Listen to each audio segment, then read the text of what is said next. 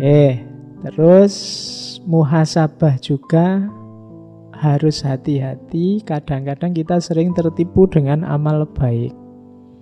Amal baik juga katanya Imam Haris Al-Muhasibi harus ngerti porsi dan proporsinya.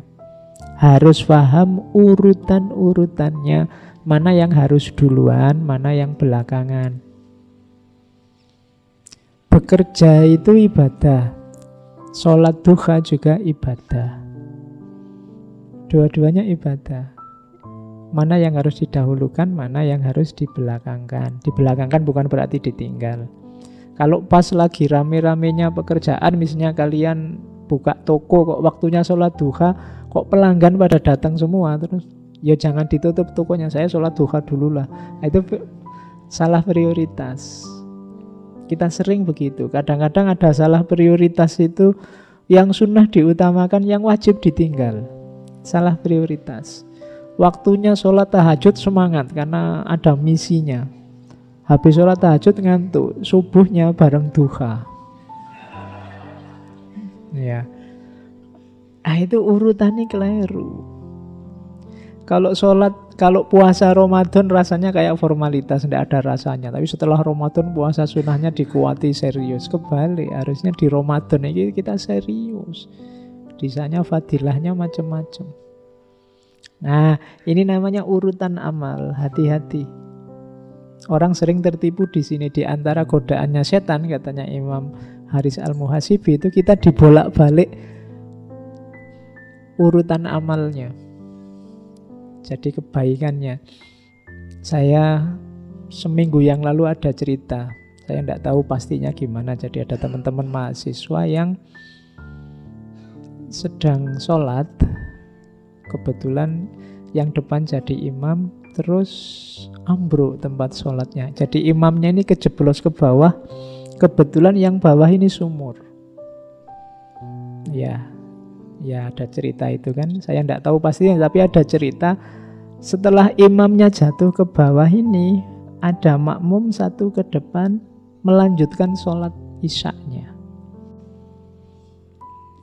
menyelesaikan sholatnya Ah, saya tidak tahu ini yang di bawah ini sedang berjuang apa tidak.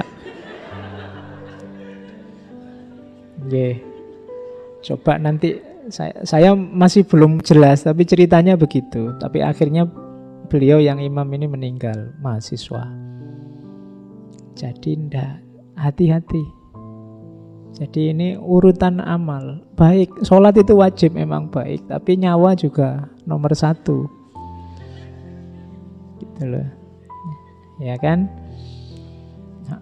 kadang-kadang ada orang itu kan misalnya saking wah ini wajib ini sholat kadang sholat kadang pinggir jalan besar sholat oh ya jalan sebentar sedikit di sana sudah ada masjid ah, ini godaannya setan hati-hati jadi muhasabah juga ya urutan amal karena setan itu sering menggoda di sini.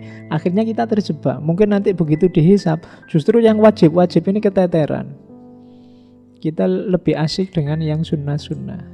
Bukan berarti salah, tapi keliru urutannya, salah prioritasnya.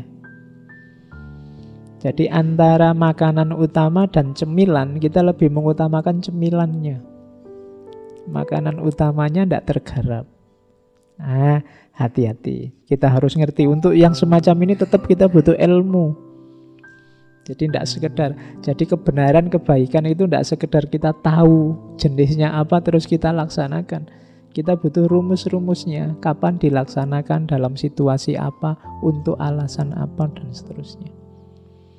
Karena begitu salah, pakai malah bahaya kadang membahayakan kita. Saya sering mengilustrasikan itu. Hari ini kan ada Google itu. Kita ada apa-apa nyari Google. Lo di Google banyak informasi, tapi kalau tidak kita pakai secara hati-hati nanti jangan-jangan kita menggunakannya tidak pas. Kita misalnya kepala pusing, terus kamu Google sebab-sebab kepala pusing. Nomor satu, kolesterol tinggi. Nomor dua, jantung tersumbat. Nomor tiga, terus kamu kan terus stres itu kan. Waduh, Jangan-jangan ini sebentar lagi aku setruk nih. Nanti kamu apa-apa dikit, yuk informasinya tidak salah, tapi kamu belum tahu porsi dan proporsi informasi, konteksnya informasi, kapan dia pasnya. Ya, contoh ini bisa dikiaskan kadang-kadang tentang agama kan juga begitu. Hukumnya ini apa? tuh? Jujuk saja kamu nyari hukum gini. Terus kamu tidak ngerti porsi dan konteks dari fatwa yang diberikan itu untuk apa, kapan, dalam situasi apa. Ah, itu gunanya kita nambah ilmu terus. Tanya ahlinya bila perlu nyari yang bisa nuntun. Makanya dalam tasawuf itu disarankan ada mursyid, ada penunjuk, penuntun. Kalau jalan sendiri khawatirnya tadi keliru. Wong kamu cuma sakit pilek aja merasa kena serangan jantung lah, kena apalah gitu. Nanti dadanya sesak sedikit merasa, waduh, ini jangan-jangan paru-paru nih. Ini jangan-jangan asma nih macam-macam. Tidak. Oke, cari ilmunya. Terus Nah, dalam teorinya Imam Haris Al-Muhasibi ada tiga akhlak utama. Kalau kita ingin dekat dengan Allah tiga ini harus jadi kuncinya. Ini di riayah li hukumillah ada. Jadi yang pertama berhadapan dengan Allah itu senjata kita tiga itu. Yang pertama apa? Taubat Yang kedua, khauf dan rojak. Yang ketiga, murokobah. Pokoknya begitu merasa kita sedang di hadapan Allah, begitu merasakan kehadiran Allah, tiga hal itu kita hidupkan. Kita bertaubat, mohon ampun atas semua kesalahan, semua dosa kita kita hidupkan lagi khauf dan rojak. Kita takut akan segala kekeliruan, kesalahan kita sambil kita berharap rahmatnya, berharap anugerahnya. Kemudian yang ketiga apa? Murokobah. Jadi murokobah itu merasakan kedekatan, merasakan kehadirannya selalu.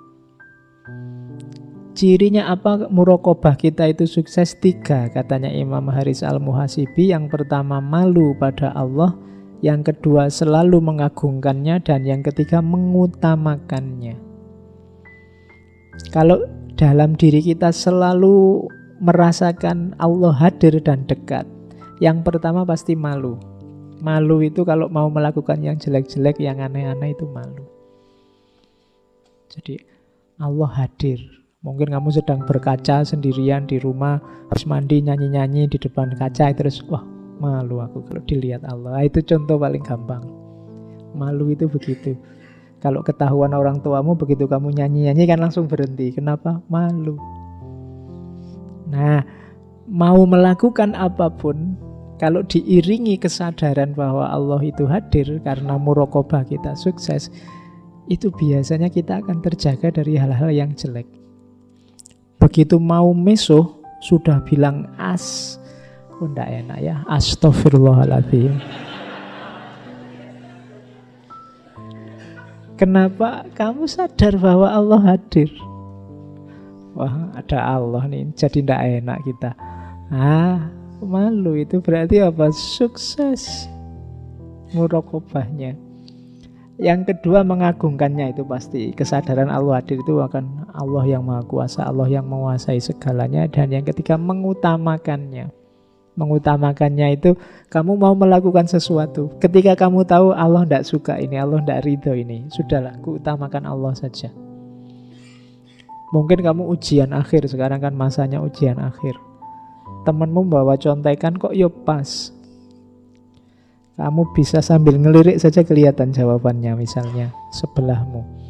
Begitu kamu mau nyontek, ah Allah tidak suka yang kayak gini. Malu aku kalau dilihat Allah.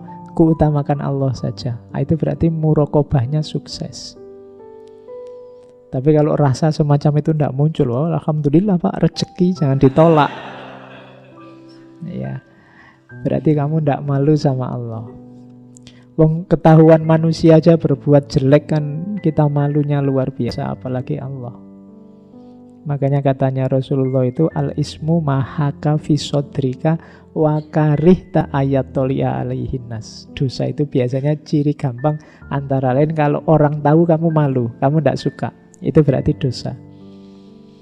Apa pun yang kamu lakukan, kalau orang tahu kamu malu, kemungkinan besar itu dosa. Terserahlah kamu ngerti sendiri dalam hidupmu apa. Yang itu kalau ketahuan orang, kamu malu. Itu kemungkinan besar dosa. Jadi akhlak terhadap Allah itu isinya taubat, kesadaran untuk tiap hari mengistighfari dosa-dosa kita, khauf dan rojak dan juga murokobah. Kesadaran akan kedekatan dengan Allah.